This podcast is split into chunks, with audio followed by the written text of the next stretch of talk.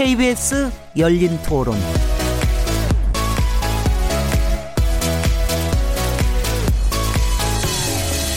안녕하세요. 묻는다, 듣는다, 통한다. KBS 열린 토론 진행자 시민 김진혜입니다.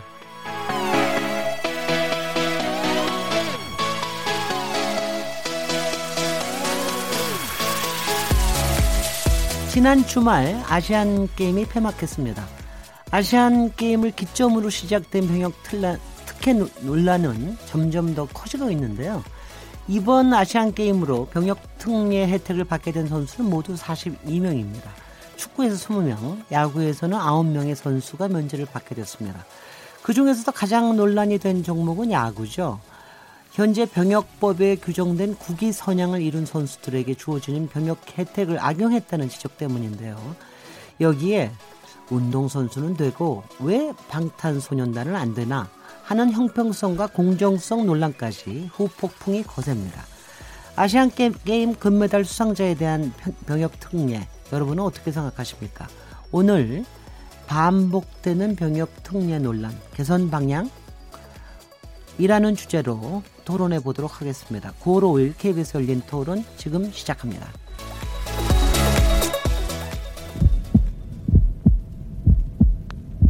살아 있습니다. 토론이 살아 있습니다.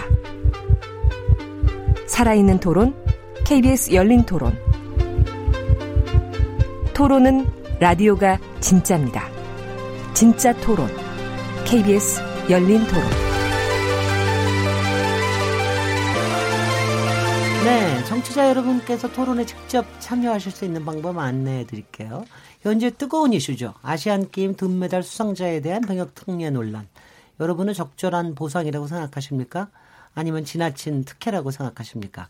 현재 인터넷에서는 병역 특례 대상을 더 확대하라는 입장과 시대착오적 병역 병역 특혜는 폐지해야 한다는 갑론을박이 진행 중인데요. 여러분의 의견을 문자로 보내주십시오.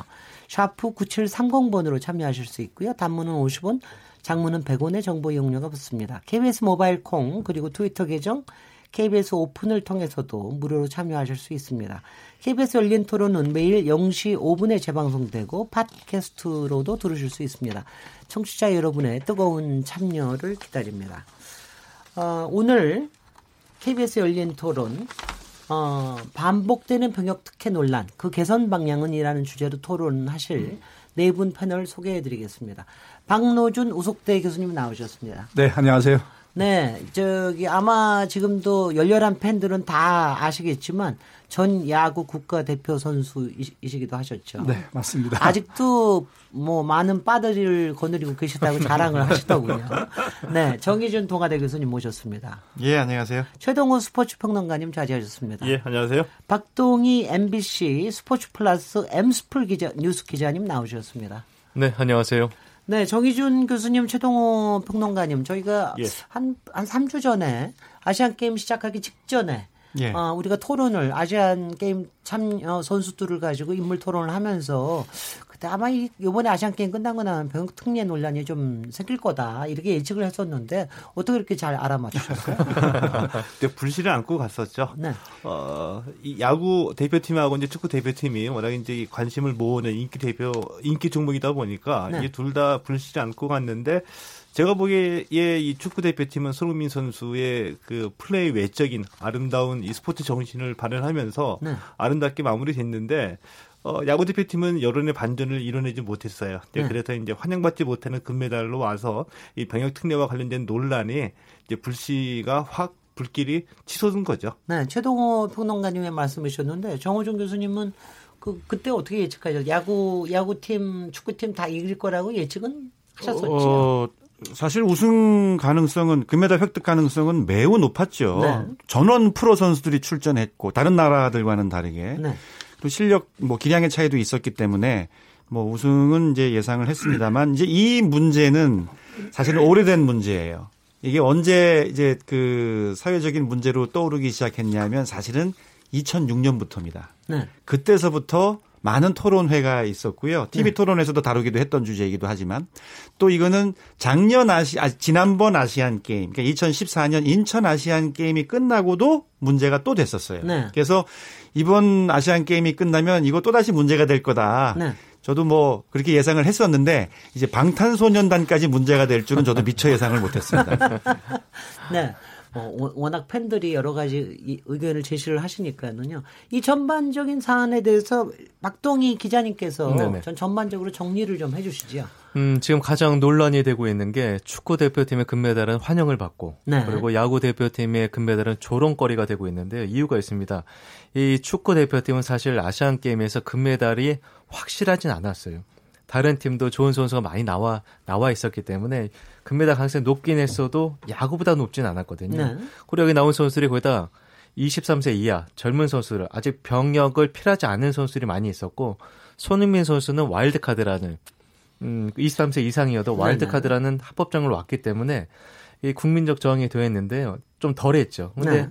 야구 대표팀 같은 경우는 금메달을 못 따면 정말 영도 다리에 뛰어내려라 이런 얘기를 들을 만큼 압도적으로 실력이 앞서 있었고요.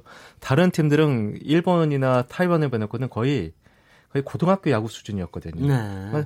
이 당연히 따야 될 금메달 이게 뭐 이제 프로 2군이 가도 딸 수 있는 금메달을 왜 최정예 멤버가 나가야 되냐 이런 저항이 있었는데 거기다 저 오지환 선수 같은 경우는 2016, 2017년 군 야구팀에 들어갈 수 있음에도 불구하고 들어가지 않았었거든요. 그래서 음. 고의적으로 병역을 회피해서 아시안 게임에 나가려고 한 게 아니냐. 이러면서 이 야구 대표팀에 쏟아지는 비난이 굉장히 강했었는데 결국에 아, 이 문제가 불거지면서 방탄소년단을 비롯해서 이제 문화계로까지 네. 논란이 확산이 되고 있습니다. 네. 제가 한 가지만 여쭤보면 네. 축구 선수는 20명이라니까 전 팀인 것 같은데 왜 야구 선수는 9명밖에 안 됩니까? 아, 23명 중에 병역 혜택을 받은 선수가 아, 이미 받은 선수들이 아, 있었습니다. 네. 네. 근데 한 가지 좀 의견을 좀 드리고 싶은 게 음, 뭐냐면 사실은 축구도 문제죠. 음. 축구도 전원 프로 선수들이고요. 네. 그리고 전원 병역 면제를 병역 특례 혜택을 받지 않았습니까?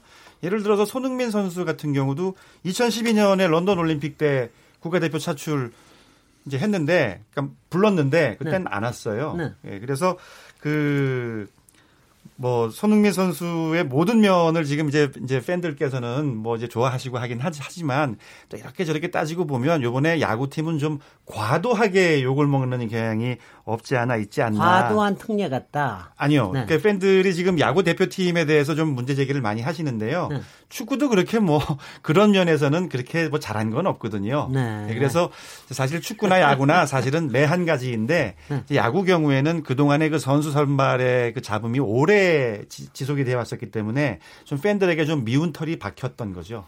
네. 그게 이제 네, 야, 예, 야구 대표팀은 이번이 논란이 처음이 아니었기 때문에 미운 털이 이미 박혀 있는 상황이었습니다. 그런데 어, 저는 이제 오지환 선수와 관련돼 가지고 뭐 어제도 이제 몇 군데 다른 데 가서 방송을 하는데 어, 이 병역 특례 제도를 악용했다라고 이제 많이들 말씀들을 하시더라고요. 근데 저는 그것은 저는 조금 더 구별할 필요는 있다고 봅니다. 뭐냐 하면은 현행 병역법상의 특례 조항이 있습니다. 선수 입장에서는 어, 내가 아시안 게임에 출전해서 금메달을 따가지고 병역 특례를 받겠다. 라는 본인의 결정을 할 수는 있다라고 보거든요. 네. 만약에 금메달을 못 따면 현역병으로 입대를 하더라도 나는 아시안 게임 출전 기회를 한번 노려보겠다. 선수 입장에서 그렇게 결정할 수는 있는데 그런데 문제는 어, 올 시즌 이 KBO 리그에서의 그 활약이 그 실력이 데이터적으로 나왔을 때 오지환 선수보다 더 좋은 활약을 보인 선수들이 있는데도 불구하고 이 대표팀에서 오주환 선수를 뽑았다는 데 이제 문제가 있는 거거든요. 그에 네. 대해서 선동열 감독이 해명하지도 않았고요. 아, 여기에 이제 문제가 있는 거지. 네. 오지환 선수 자체가 예를 들면 이 기존의 속에 있는 특례 조항을 활용해서 내가 한번 아시안 게임 금메달을 도전해보겠다라고 판단한 것 자체는 이렇게 뭐 악용이라든지 그렇게 생각하지는 않거든요. 이렇게 네네. 비난할 내용은 아니라고 봅니다. 본인의 선택이죠. 예. 제가, 이런 예. 이런 얘기 들으실 때참 예. 우리 박노준 교수님 네. 불편하기도 하고 어떻게 해야 되나 뭐 이러시겠어요. 네. 그 유일하게 이제 선수 출신이잖아요. 그렇습니다. 저는 개인적으로 1982년도 세계 선수권 우승해서 병역 특례를 받은 사람이에요. 예, 예. 근데 제가 어, 이 자리에 나와서 요즘 그 패널로 많이 참석을 하고 있는데 저는 받고 후배들 받지 말라 병역 특례 없애라 그럴 수는 없는 입장이거든요 사실 여기 세 분 오늘 스튜디오 들어오기 전에 이렇게 어, 서양 조사라고 그럴까요 아마 네. 간단하게 좀 평을 들어봤는데 뭐 없애든지 또는 뭐 축소하든지 조금 좀 부정적으로 보는 경향이 없잖아 있어요. 그래서 오늘 혼자 어떻게 이거를 대처를 해야 되나 생각을 했습니다. 이제 네. 좀더 부연 설명 드리자면 네. 최동호 평론가님이 좋은 말씀 해주셨는데 그 오지환 선수가 2016년에 경찰청에 지원을 했어요. 예. 했는데 그 경찰청에는 문신이 있으면은 거부가 됩니다. 그 이대현 선수는 그래서 처음에 거부됐다가 지우고 다시 재입단을 해서 어, 경찰청 올해 이제 복무를 마치게 됐고 그런 상태에서 어, 그 정희준 교수님 말씀 맞따라 상무라든지 다시 출하할 수 있는 기회가 있었어요. 있었는데 어, 오지환 선수가 자기가 어, 아시안 게임 요번에 아시안 게임 어, 한번 시도해 보고 뽑힐 것인지 안 뽑힐 것인지는 뭐 코칭 스태프나 선발위원회에서 할 거니까 내가 열심히 전반기에 그, 그 게임을 잘해서 한번 기대를 해보겠다. 만약에 안 뽑히면 올 시즌 마치고 현역 가겠다. 이렇게 의지를 딱 보였었어요. 네. 예, 그런 상태에서 자, 여기서 이제 제가 드리고 말씀드리고 싶은 것은 뭐냐면은 그동안 왜 이 KBO든 대한야구협회든 항상 기술위원회에서 대표 선수를 선발했던 룰을 깨고 코칭 스태프 특히 손동열 감독이 정권을 가지고 이걸 그 선수를 뽑았냐 이거예요. 네. 그러니까 그 말이 나오게 됐고요. 그 다음에 그때도 역시 어, 처음에 할 때부터도 아 이건 좀 불합리하다. 요즘 그 야구 팬들이요. 우리 그 야구인들보다도 전체 선수들의 신상 파악을 더 많이 하고 있어요. 그럼요. 더 자세히 알고 있습니다. 그럼요. 예, 그러니까 정말 기록이든 어, 그뭐 상무에 경찰청에 지원했다 말았다 이거 전부 다 더 자세히 깨고 있는 거예요. 음. 그러니까 투명하기 때문에 정말 소위 말하는 꼼수는 안 되는 거죠. 네. 그러니까 그 요번에 그 24명 그, 그 팔렘 아시안 게임의 선발 대표 선수 딱 나, 명단 나왔을 때부터 시작이 된 거예요, 벌써. 음. 그래서 어, 한 번에 그 많이 할수 있는 기회가 있었는데도 불구하고 그러지 못했고 또 하나 아쉬운 것은 손동열 감독이 오지환 선수 뽑았기 때문에 간 것이거든요. 음. 선수는 안 뽑았으면 안 가는 거잖아요. 음. 그런데 사실 선수가 무슨 얘기를 하겠습니까? 그러면 감독이 아쉬워요. 아, 내가 책임지고 뽑았다. 감독이 필요하니까 뽑았다. 좀 그 확실하게 좀 해명을 했으면 어, 그좀 조금 이, 이 여론이 말이죠. 좀, 어, 좀 수그러들지 않았겠느냐. 좀 이해가 되지 않았겠느냐 하는 아쉬움이 남는다는 거죠. 네. 네. 혹시요. 그때 병역 통계 받으셨던 네. 해가 언제였다고요? 1982년도. 82년도. 그때는 이런 논란이 거의 없었죠. 네, 없었죠. 그때는 없었죠. 그때는 그 지금은 올림픽 금은 동과 아시안 게임 금메달만 받잖아요. 네. 그때는 네. 세계 선수권 대회라든지 아시안 아시아 선수권 대회 우승이라든지 이런 국제 대회에서 우승하게 되면 혜택을 받았었어요. 네. 그러니까 광범위하게 받았었던 거를 너무 많이 네. 혜택이 폭이 크니 줄여라 해가지고 지금은 그렇게 축소가 된 겁니다. 네, 그런 점에서 최동원 평론가님께서 우리 청취자들을 위해서 이 병역 지금 병역 특례법이란 말은 없다고 그러던데 음, 이 예, 그렇죠. 변천사가 그렇죠. 어떻게 돼 있고 현, 현황이 어떻게 돼 있는지 좀 간단히 설명해 주십시오. 73년도에 이 병역 의무의 특례 규제에 관한 법률이 정해졌거든요. 네. 예, 여기에서 이제 이 특례 보충력을 정한 겁니다. 이 특례 보충력 속에서 이제 어, 이 예술 체육 요원이란 개념을 도입을 해가지고 해외에서 이제 국위 선양할 수 있는 선수들에게 어, 이 군대 현역으로 입대하지 않고 자신의 분야에서 활동하는 것으로 군 병역을 대신할 수 있는 제도를 만들어낸 거죠. 네. 근데 처음에 만들어야 할 때는 이 국위 선양할 수 있는 기준을 병역 특례를 받을 수 있는 선수들에 대한 기준을 해외에서 크게 국위 선양을 할 수 있는 자라고 정했다가 이제 곧바로 일곱 개 대회로 바꿨습니다.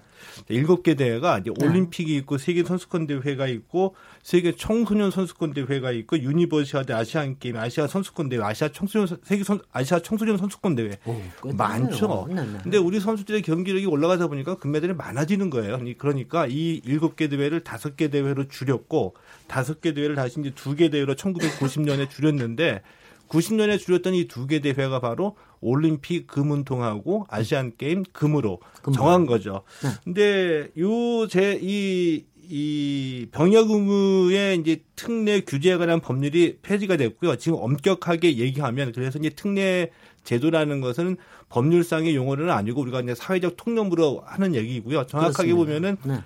이 체육 요원들은 지금은 보충력에 포함이 되는 거거든요. 이 보충력에 그러니까 네. 보충력이라고 하는 거는 어, 군 병역의 종류예요. 현역이 있고 예비역이 있고 보충력이 있고 제1국민력, 제2국민력이 있는데 이 보충력에 공익근무요원이 있고 산업기능요원이 있고 또 전문 연구 요원이 있고 또 네. 공익 법무관이 있고 공익 근무 요원 속에 예술 채용 요원이 있는데 네. 이 채용 요원으로 편입이 된다라고 말씀드리는 게 정확한 이제 법률적인 개념이고요. 네. 우리 사회 통념으로는 이제 편하게 이제 병역 특례라고 얘기를 하고 있는 거죠. 그러니까 완전 면제가 되는 건 아니고 여전히 보충력으로 또 봉사하는 건 봉사하고 있는 거죠. 4주간의 기초 군사 훈련을 마치고 네. 자신의 분야에서 2년 10, 개월 동안 활동하는 것으로서 어, 군 병역 의무를 마치는 것으로 보는 겁니다. 그러니까 네. 만약에 손흥민 선수가 이제 금메달을 따, 따서 병역 특례를 적용을 받게 됐는데 2년 10개월 이내에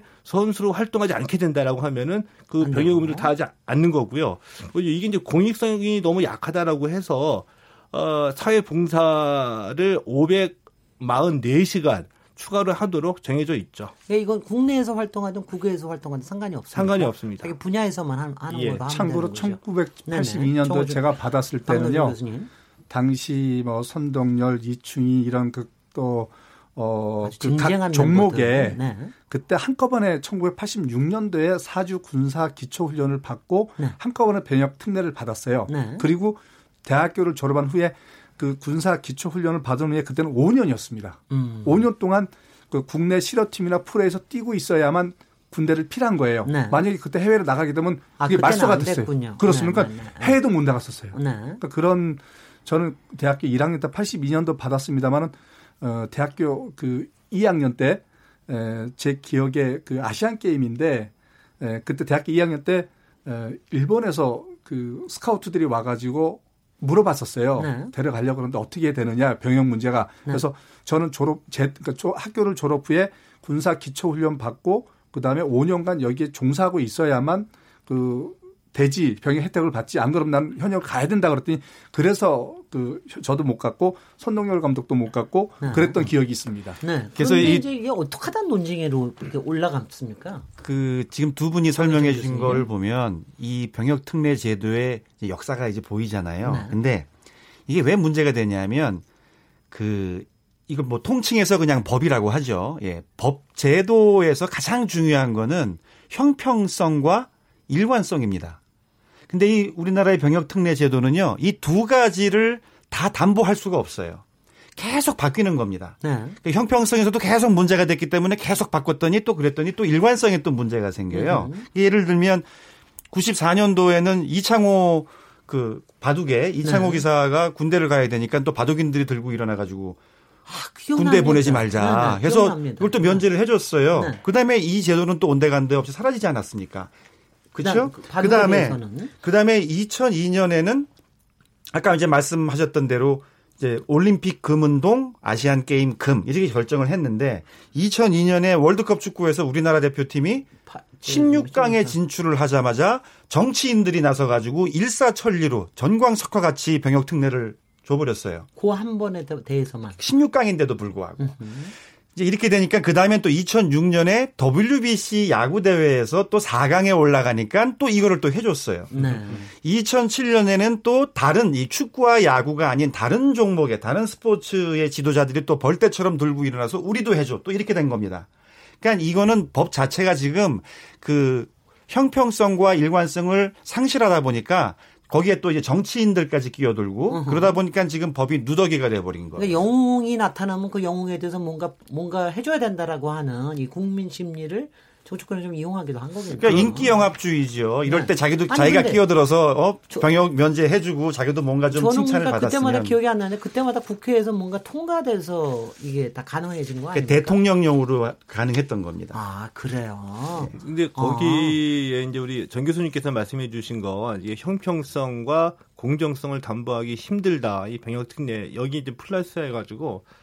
좀 더 이제 근본적으로 제가 봤을 때는 이 73년에 이 병역 특례 제도가 생겼던 근본적인 취지가 국위 선양이었었거든요. 네. 근데 국위 선양을 국가가 목표로 어, 또 이 화두로 던지고 체육 자원들을 관리하고 통제하고 길러내 가지고 해외 무대에서 금메달 따라오고 음흠. 통제하고 어, 길러 온 겁니다. 네. 그 당시에는 우리가 뭐라고 뭐라고 할까요? 좀 근대화라는 목표도 있었고 군사정부 시절에 이제 정치적으로 이 스포츠를 프로파겐드로 활용한 면도 있었기 때문에 국가보다는 개인이 우선이라는 이런 가치가 지배적이어서 감히 얘기를 못 했었었죠. 근데 이 국위선양이라는 개념이 우리 시대에 이게 맞느냐 이거예요. 이제 이 네. 국위선양 옷을 지금까지 입어야지 입어야지 되느냐라는 이제 물음을 던지는 건데 우리 선수들 뭐 손흥민이나 김영 어, 김연아나 박태환이나 박지성 선수나 다 자신의 꿈과 희망을 위해서 어, 목표를 위해서 열심히 훈련해 가지고 성공을 한 선수들이거든요. 이 선수들이 개인의 꿈과 희망을 위해서 매진했다가 그 결과물로 국위 선양도 부산물을 생겨나는 이런 시대에 아직까지도 이 스포츠에다가 이 국위선양이랑 프레임을 씌워가지고 강조를 해야 되느냐에 대한 근본적인 네. 고민도 좀 있어야 된다고 그, 봅니다. 그리고 그 네. 국위선양 관련해서 말씀을 드려보면 외국에는 그 국위선양이라는 개념 자체가 잘 없어요. 우리나라에 있는 겁니다. 네. 영어로 생각해봐도 뚜렷한 무슨 뭐 단어가 생각나지 않잖아요. 73년도에 이 법을 만들 때 이 법의 취지는 첫 번째는 국위선양. 그다음에 두 번째는 그 당시에는 운동 선수들이 굉장히 힘들었거든요. 네. 뭐 가난한 나라 전체가 가난하기도 했지만 운동 선수들 그렇게 고생해서 국제 대회 나가서 이제 메달도 따고 또 이제 국위 선양도 했으니 뭔가 해줘야겠다. 그래서 그럼 너희들 군대라도 좀 우리가 덜어주고 그럼 그 시간에 너희들 운동도 열심히 하고 돈도 좀 벌 수 있으면 벌어라 음. 그런 취지거든요. 그럼 첫 번째 국외선양 관련해서 국외선양은 그러면 운동선수가 국제대 나와서 큰 성적을 거두면 과연 그게 국위선양으로 연결되느냐. 브라질이 월드컵 축구 다섯 번을 우승을 했지만 그 월드컵 축구 다섯 번 우승이 뭐 그렇게 브라질의 국격에 상관은 없죠. 아르헨티나의 메시라는 그러한 걸출한 선수가 세계적인 선수가 되지만 그 선수로 인해서 뭐 아르헨티나의 또 어떤 뭐 나라가 달라지고 이런 건 없지 않습니까? 근데 메시마저 없으면 어떻게 됐겠습니까? 뭐 그러게 말입니다만은. 예, 그리고 이제 두 번째는 바로 그 이제 그 73, 70년대의 그 이, 이 제도와 지금의 제도를 생각을 해보면 그때는 운동선수들이 좀 힘들었었어요. 예. 그런 선수들이 많이 있었죠. 다 힘들었죠. 그런데 그 지금은 특히 이제 요번에도 문제가 된 거는 야구고 사실은 전 축구도 문제라고 생각을 합니다만 야구와 축구 경우에는 전원 프로 선수고 그 어린 나이에 엄청난 돈을 번 굉장히 성공한 사람들입니다. 네. 그러니까 지금 그 반세기 전에 만들어졌던 이 법 제도를 지금 적용하기에는 시대가 이미 맞지가 않는 거죠. 근데요, 네. 저기 뭐야 박동희 기자님께 제가 음. 아까 농담 삼아 얘기를 했는데 네. 맨날 이렇게 스포츠 뉴스를 스포츠 뉴스가 거의 3분의 1쯤 되거든요. 네네. 제가 그, 그 스포츠 뉴스 볼 때마다 저는 맨날 이제 속으로 생각은 야, 여적도 세계 곳곳에서 아직도 전쟁을 하고 있구나. 이런 생각을 합니다. 네네. 왜냐하면 사실 그 원래 올림픽이 만들, 만들어진 것도 그리스에서 음, 네. 올림픽 기간 동안에 전쟁하지 말자는 거 아니에요. 음. 전쟁하지 않기 위해 스포츠 경기 만든 거거든요. 그렇죠. 사실 지금도 스포츠를 함으로 해서 많은 전쟁을 또 이렇게 막고 있는지도 음. 모릅니다. 네. 그러니까 저는 스포츠 서, 저 경기가 국위 선양을 하는 거는 저는 분명히 맞다고 생각해요. 음. 네. 그러니까 뭐 정말 농담처럼 얘기했지만 음. 메시 아니면은 아르헨티나 기억 조차 못할 사람들도 많, 많지 않나 이런 생각 드는데 음. 저는 궁금한 게 박, 저 박동 기자님. 네. 이게 그러니까 아까 뭐 몇 번의 이상한 좀 편법들이 많아져서 더 논란을 크게 만들었다고 정호준 정희준 교수님께서 네. 지적하셨는데 이게 이게 정말 이렇게 크게 논란이 불거진 게 어쩌다가 이렇게 논란이 크게 불거지게 된 겁니까? 이것도 역사가 있습니까? 그럼요. 그 네. 아까 저 최동호 평론가께서 잘 정리를 해주시고 정희준 교수님께서 잘 정리를 해주셨는데요. 사실 이게 늘 불거져 왔던 문제예요. 네. 네. 그리고 항상 정치인들이 이 선수들의 병역 특례를 이용해 왔고 지금 역시도 크게 다르지 않습니다. 주주교했던 정치인들이 또 나와서 허황된 얘기들을 늘어놓고 있는데요. 지금 스포츠와 정치 이용을 당한다고 보는데 저는 아까 국위선양 말씀하신 걸 저는 두유노 김치의 스포츠판이라고 봐요. 네. 네. 한국 제가 해외 나가면 한국과 중국과 일본을 제외하고는 네. 다른 나라가 우리나라 어떻게 생각하는지 관심도 없어요. 근데 이 세 나라만 외국이 우리를 어떻게 생각할까 이 생각을 많이 하거든요. 마찬가지죠. 아시안 게임을 저희가 제가 비판적으로 봤던 거냐. 아시안 게임들은 아시아 체육인들의 정말 그냥 체육 대회죠. 일본 가보시면 거의 중계 안 해요. 중국도 좀 비중이 많이 줄었어요. 그런데 왜 우리는 아시안 게임에 지상파 3사가 다 달라붙잖아요. 이 이유가 아직까지도 1986년 서울 아시안 게임에 잔재가 남아 있는 거거든요. 그리고 88올림픽 잔재가 남아 있고.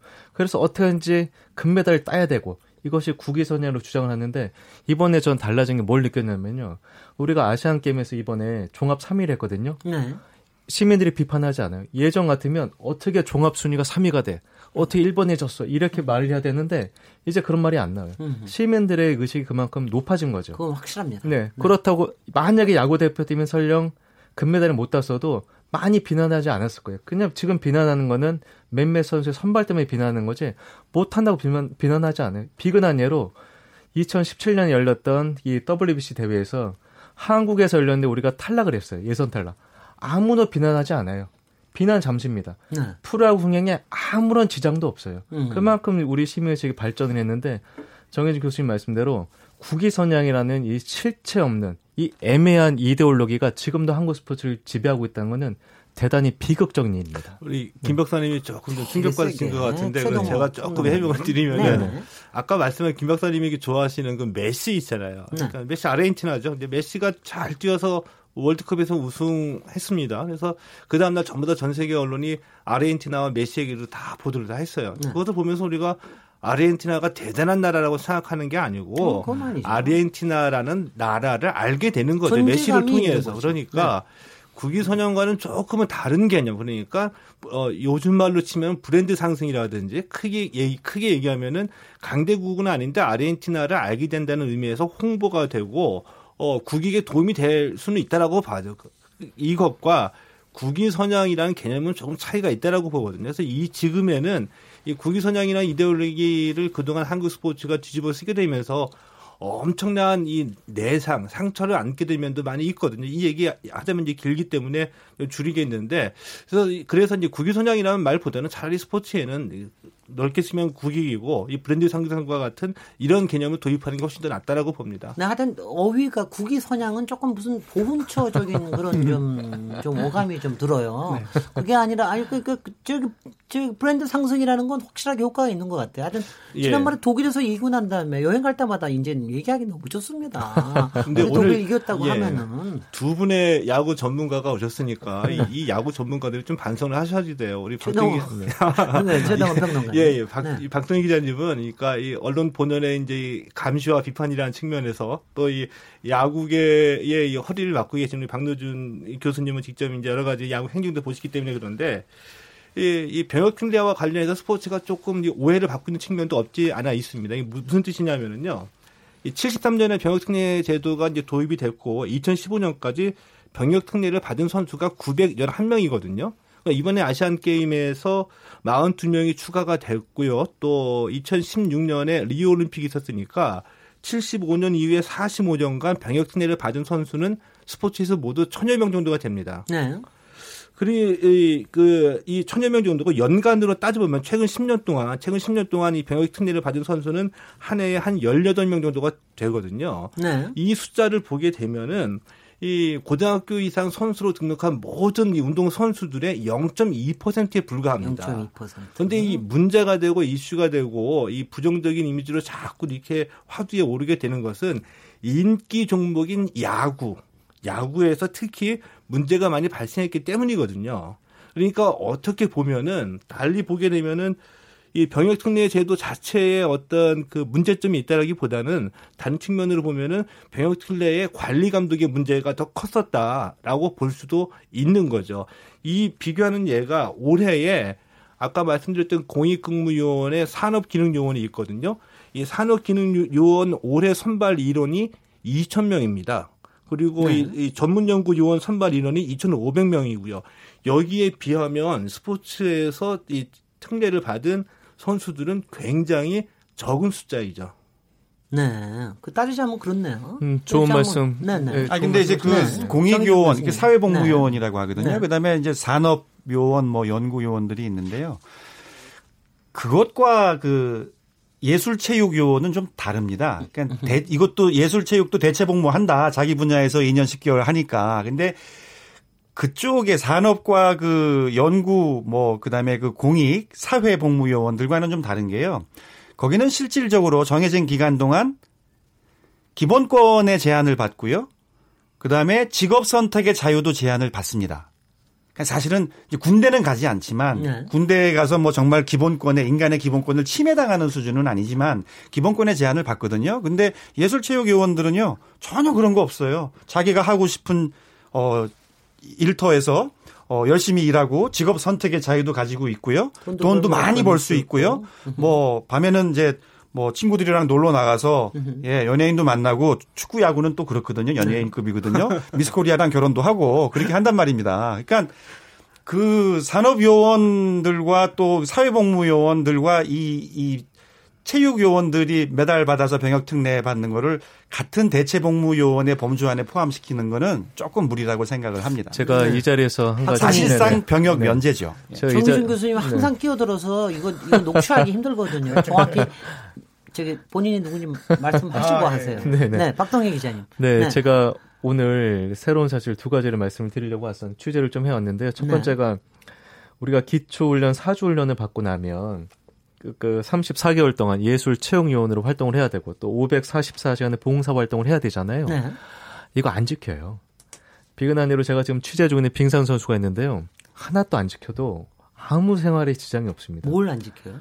이 34개월간의 예술 체육 요원으로 활동하지 않고 미국으로 가고 네, 공부하러 가고 그리고 544시간의 봉사활동을 지켜야 했어도 그 선수 사는데 지금 아무런 지장이 없어요. 그러니까 봉사 시간 안 누구도 체크를 안 해요? 아, 무도 체크하지 않죠. 제가 음. 이 방송을 듣는다면 저는 최동호 평론가가 말씀하신 대로 병, 병역 특례 제도가 잘못이라기보다는 운영하는 운영하거나 감시 관리 체제가 지금 전혀 안 돼 있어요. 지금 병무청에서 한번 조사 한번 해보세요. 그리고 두 번째가 뭐냐면 저한테 이 방송에 나온다고 하니까 야구 팬들이 정말 많은 메일을 보내주셨는데 도대체 오즈만은 어떻게 선발됐느냐 꽁꽁 얘기해달래요. 근데 아까 네. 말씀했는데 하나는 맞고 하나는 틀립니다. 뭐냐면 하나는 오주환 선수가 맞아요. 오주환 선수가 제발 뽑아달라고 빌었겠습니까? 저는 왜 선노일 감독이 입을 다무는지 모르겠어요. 지금 유언비어는 뭐 LG 코치가 뭐 한 시간 동안 매달렸다고 하는데 제가 오늘 취재했을 땐 그렇진 않았어요. 감독이 결정해야죠. 아무리 코치가 울고불고 한다고 해도 감독이 결정하는데 지금 선동일 감독이 입을 다물고 있거든요. 이분이 내년에도 아 2020년 도쿄올림픽에도 감독이에요 야구 대표팀. 이렇게 자기 선수의 선발 과정도 얘기하지 못하는 분이 이분한테 대표팀 맡겨야 될까요? 아니라고 보거든요. 두 번째는 뭐냐 아까 박노준 저 교수님께서 기술위원회 말씀하셨는데요. 왜 이번에 코칭 스태프가 대표팀 뽑았냐면 하도 기술위원회가 뽑을 때 말이 많아서 그랬어요. 이 기술위원회 엄밀히 말하면 야구 언론들의 로비 장소였어요. 네. 그래서 기술위원회 없앤 겁니다. 음. 제가 한번 얘기해 볼까요? 지난번 그 대표팀 뽑을 때마다 늘 누구누구가 로비를 해서 어느 구단의 로비에서 이 사, 이 선수가 뽑혔다 말이 많았어요. 지금보다 더 말이 많았어요. 그런데 그 기술위원회 제도를 부활하자고요? 말도 안 되죠. 이거, 음. 이거는 저는 그래서 야구 원로들의 잔치상이 되지 않으려면 지금처럼 코칭 스태프 뽑을 때 네. KBO랑 대한야구 소프트볼협회가 심사위원을 둬야죠. 네, 지금 네. 두 협회가 쏠 네. 그 빠져 있거든요. 방향에 대해서는 조금 더 나중에 좀 더 구체적으로 말씀 좀 나눠보도록 하고요. 박노준 교수님, 그 지금 벌써 얘기하는 와중에 국위 선양 같은 거 이제 이제 좀 이런 건 필요 없다. 뭐 이런 얘기들을 하시고 그러는데 네. 실제로 성, 선수로 뛰는 과정에서 이 병역이라고 하는 게 사실은 상당히 좀 중간에 커리어에도 그렇고 활동하는 기간에 중간을 끊어서 또 병역 특례가 상당히 도움이 되는 측면이 있는 것도 사실은 아닙니까? 말씀드릴 찬스를 놓쳐가지고 제가 네네. 말을 못하고 계속 네네. 있었는데요. 우리 그김 박사님께서 아주 저한테 기회를 주셔가지고 예, 예. 적절하게 감사드립니다. 아유, 예. 이분들 무서워요. 나도 그냥 막 달리세요. 네. 그렇습니다. 저는 대표 선수로서 해외에 나가서 게임을 해봤잖아요. 네. 그 태극마크를 달고 국외에 나가서 국제 경기를 할 때의 그 사명감 이런 거는 말로 형용할 수가 없습니다. 네. 또 좋은 성적을 냈을 때는 그 기쁨은 말로 할 수가 없고요. 보통 국내에서는 나지만은 그런데 국제에 나가면 우리가 똘똘 뭉쳐가지고 갑니다. 네. 예. 그래서 애국자가 되는 거죠. 지금 음. 정말로. 네. 안 부르던 애국가도 부르고 말이죠. 그, 저, 태국에 올라가게 되면은. 그리고 어, 조금 전에 이제 그 과연 그런 그 메시 말씀하셨지 않습니까? 그렇습니다. 미국에서는요, 지금 그 한국 여자 골프 무지무지하게 부러워하고 무서워하고 있어요. 예. 한국에는 어떻게 골프를 잘 치냐고. 근데 그 각 종목별로 그 그렇게 국제대회에서 그 빅스타가 나오게 되면은 그 나라 대통령은 몰라도 그 나라 그 주제 대사 이름 몰라도 선수는 알잖아요. 밑에 네. 사우스 코리아가 꼭 따라가지 않습니까? 그게 국기선양 아니면 뭡니까 그런 음흠. 것들이? 그 우리 최동호 위원님 좋은 말씀 해주셨는데 국격이 올라가요. 홍보가 네. 되고 마케팅이 되고요. 그냥 달라집니다. 그 대하는 것이. 이제 그런 것들이 정말 그 우리 그 손흥민 선수 열심히 하고 있습니다만은 그 민간 외교 정말 외교관 100명 갖다 풀어놔도 손흥민 선수만큼 할까요? 한번 우리가 객관적으로 생각을 해보시죠. 지금 이 시간에 네. 아니잖아요. 네. 네. 그러니까 스포츠 스타들이 국내외에서 특히 해외에 나가서 그렇게 그 우리 나라를 위해서 그렇게 어, 빛내는 것은 이건 돈으로 값어치를 따질 수가 없는 거예요. 이제 그럴 때 그럴 때 아, 정말 2년의 공백을 좀 예를 들어서 지금 요번에 손흥민 선수가 금메달을 못 따고 내년부터 2년간 현역이 중단이 되고 상무나 경찰 쪽은 못 가는 거거든요. 네네. 현재 현실적으로. 그러면은 어 저 자리에 나오던데 주급해 가지고 저 1년 동안 110억이더라고요. 네. 외화 벌어들이는 거잖아요. 네. 그 돈이 돈을 둘째 치고 치고서라도 그러면 그 정말 우리나라의 그 대표급 선수를 갖다 2년 동안 발을 묶어놔야 되느냐 이런 제도가 없음으로 인해 가지고 네. 이제 이게 앞으로도 손흥민 선수를 능가하는 각 종목에서 더 나올 수가 있다라는 거죠. 그래서 어그 우리가 지금 분단 국가이기 때문에 징병제지만 모병제로 이제 바뀔 날이 이제 곧 다가오지 않습니까? 그 남북 화해 무드도 좀 무르 익어 가고 그러니까 얼마 안 남았으니까 제가 그냥 우리 여기 세 분의 패널 분들한테 네, 그저 제발 없애자는 병역 특례 없애자는 축소하자는 이런 말씀 좀 하지 말아 주시고 좀좀 좀 확대하고 좀좀 기회를 좀 더 줘서 우리 사랑하는 후배들이 좀 그런 꿈을 안고 좀 했으면 하는 어, 그런 부탁을 드립니다. 야, 방도준 교수님 오늘 읍소용으로 나오시니까. 저, 네, 저 네. 일단, 일, 일단 우리 박 교수님이 고군분투 하시는 것도 인정합니다. 워낙에 세 분 다 뭐 말씀을 잘 하셔가지고 네. 들어갈 틈도 없고요. 네, 네. 네. 정희준 교수님. 예, 네. 근데 이제 지금 이제 박노준 교수님이 이제 LPG 얘기도 하시고 했는데 그 LPG 한번 그럼 제 사례를 한번 말씀드릴게요. 이제 국위선양이라는 게 우리나라 운동선수들이 열심히 하고 잘해서 국위선양을 하는 게 분명히 있죠. 근데 약간 그게 좀 다면적이고 어떨 때는 좀 양면적이기도 합니다. 네. 그래서 LPGA에서 우리나라 많은 여자 프로 골프 선수들이 성적을 올리고 있지 않습니까? 네네. 네. 우리나라 여자 골프 선수들이 너무 좋은 성적을 얻으니까 거의 네. 리더보드를 다 독식하거든요. 요즘 그렇습니다. 10명 중에 뭐 한 6명이 한국 선수고. 네네. 네. 그러다 보니까 생기는 문제가 스폰서가 떨어져 나갑니다. 아, 그런 겁니다. 그리고 시청률이 내려가요. 네. 그래서 LPGA한테는 사실은 우리나라 선수들이 좋은 성적을 거두는 게 이 사람들한테는 지금 조금은 좀 이제 골칫거리이기도 하죠. 오히려 스타 파워가 조금 떨어지는군요. 그러니까. 응. 뭐 이제 이게 문화가 다르니까요. 음. 그리고 이제 국위 선양을 하기도 하지만 때로는 그 선수들이 국위 훼손을 하기도 해요. 예를 들어서 병역 면제를 받았던 야구의 강정호 선수 같은 경우에는 메이저리그에서 뛰다가 미국에서 뛰다가 음주운전으로 예, 문제가 되기도 했죠. 그럼 아, 국위소 국위 훼손을 네. 했는데 그럼 그 선수는 다시 군대를 가야 됩니까? 음흠. 이게 그래서 조금 이제 국위 선양에 대해서는 여러 가지 차원이 있기 때문에 우리가 좀 좀 그 종합적으로 따져봐야지 국위선양이라는 그 하나만 가지고 우리가 얘기하기에는 조금 조심스러워야 되지 않을까 그렇게 생각을 합니다. 그 네, 부인할 수 없는 면도 저는 정말 실감했던 게 2002년 한일 월드컵 이후에 해외에 나갔을 때 유럽에 입국 심사할 때 제 여권 보고서 코리아냐라고 물어보고 코리아라고 대답하니까 그냥 나가라고 한 적 경험을 여러 번, 네. 그 전에는 몇 번 물어보더니 네. 2002년 월드컵 그 즈음에는 물어보지 않았었거든요. 네. 그러니까 이 스포츠가 갖고 있는 분명한 폭발성이나 그 놀라운 힘은 분명히 있다라는 것은 인정을 하, 하고요. 인정을 하고. 으흠. 근데 만약에 이제 가정을 한번 해봐서 2002년 한일 월드컵에서 세계가 놀랐던 이런 그 우리 이제 기적과 같은 4강 그리고 그 4강을 통해서 우리가 뭉쳐졌던 우리의 에너지와 힘은 기본적으로 두 가지가 있었다라고 보거든요. 그 두 가지 하나는 뭐냐면 4강이라는 성적. 어 그리고 두 번째는 이 4강이라는 성적을 보면서 우리가 이 모였던 길거리 응원 이 두 가지가 에너지를 공급을 쭉 해줬다라고 봅니다. 네. 근데 기본적인 것은 4강이죠. 네. 만약에 16강, 8강, 4강 올라가지 않았더라고 한다면은 그렇게 길거리 응원이나 우리가 흥분하지 않았을 거라고 보거든요. 그러니까 이 스포츠가 갖고 있는 분명 분명한 힘이 있는데 제가 이제 드리고 싶은 말씀은 국위선양과는 약간 다른 개념이다. 국위선양은 국가가 목표를 설정해서 으흠. 이 체육자원들을 동원해가지고 이들에게 그들이 어쩌면 정부, 어쩌면 정권이 원하는 목적을 달성하기 위해서 활, 정치적인 프로파간다로 활용한 것이고 네.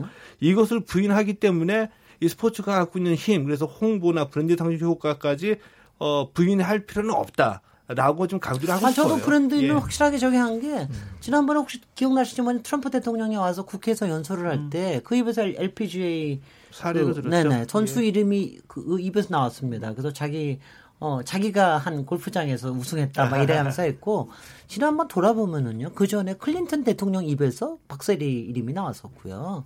그리고 또 오바마 대통령하고 오바마 와이프 입에서 김연아 선수가 이, 이름이 나왔습니다. 얼마나 근사한지. 그러니까 음. 스포츠의 어떤 그 미학이 사람들 마음을 휘젓는 효과는 확실히 있어요. 그런 점에서 이제 국가 브랜드를 같이 높이는 거는 분명히 있겠죠. 네. 네. 박동희 기자님. 네. 네. 저는 뭐그 일면 동의합니다만 네. 냉정하게 좀 볼 필요가 있어요. 뭐냐면 제 생각에는 그 스포츠의 국가 브랜드 향상은요. 흔히 말하는 경제적 효과랑 똑같다고 봐요. 예, 예. 저는 허수라고 봅니다. 아, 예를 들어서 네. 제가 어느 공항에 입국을 했는데 네. 야 니네 나라 대통령이 저 무슨 짓 해가지고 촛불로 물러난 나라야? 니네 왜 여권 안 줘? 이러진 아. 않잖아요. 네. 이러진 않잖아요. 오히려 대한민국 브랜드를 알리, 알리는 사람들이 누굽니까? 삼성이 알릴 수도 있고 현대자동차가 알릴 수도 있고요. 많은 사람들이 국가 브랜드 알리는데 클린턴 대통령이나 트럼프 대통령이 그 사람 그 우리나라 스포츠스타를 뭐 언급해서 우리 격이 높았다고 생각할 수 있겠습니다만 지금 푸, 한국 프라그에 뛰는 우수한 이 외국인 선수라 도미니카 선수들이에요. 네. 이 우수한 많은 선수들이 도미니칸 선수를 보고 우리가 도미니카 국경에 올라가네?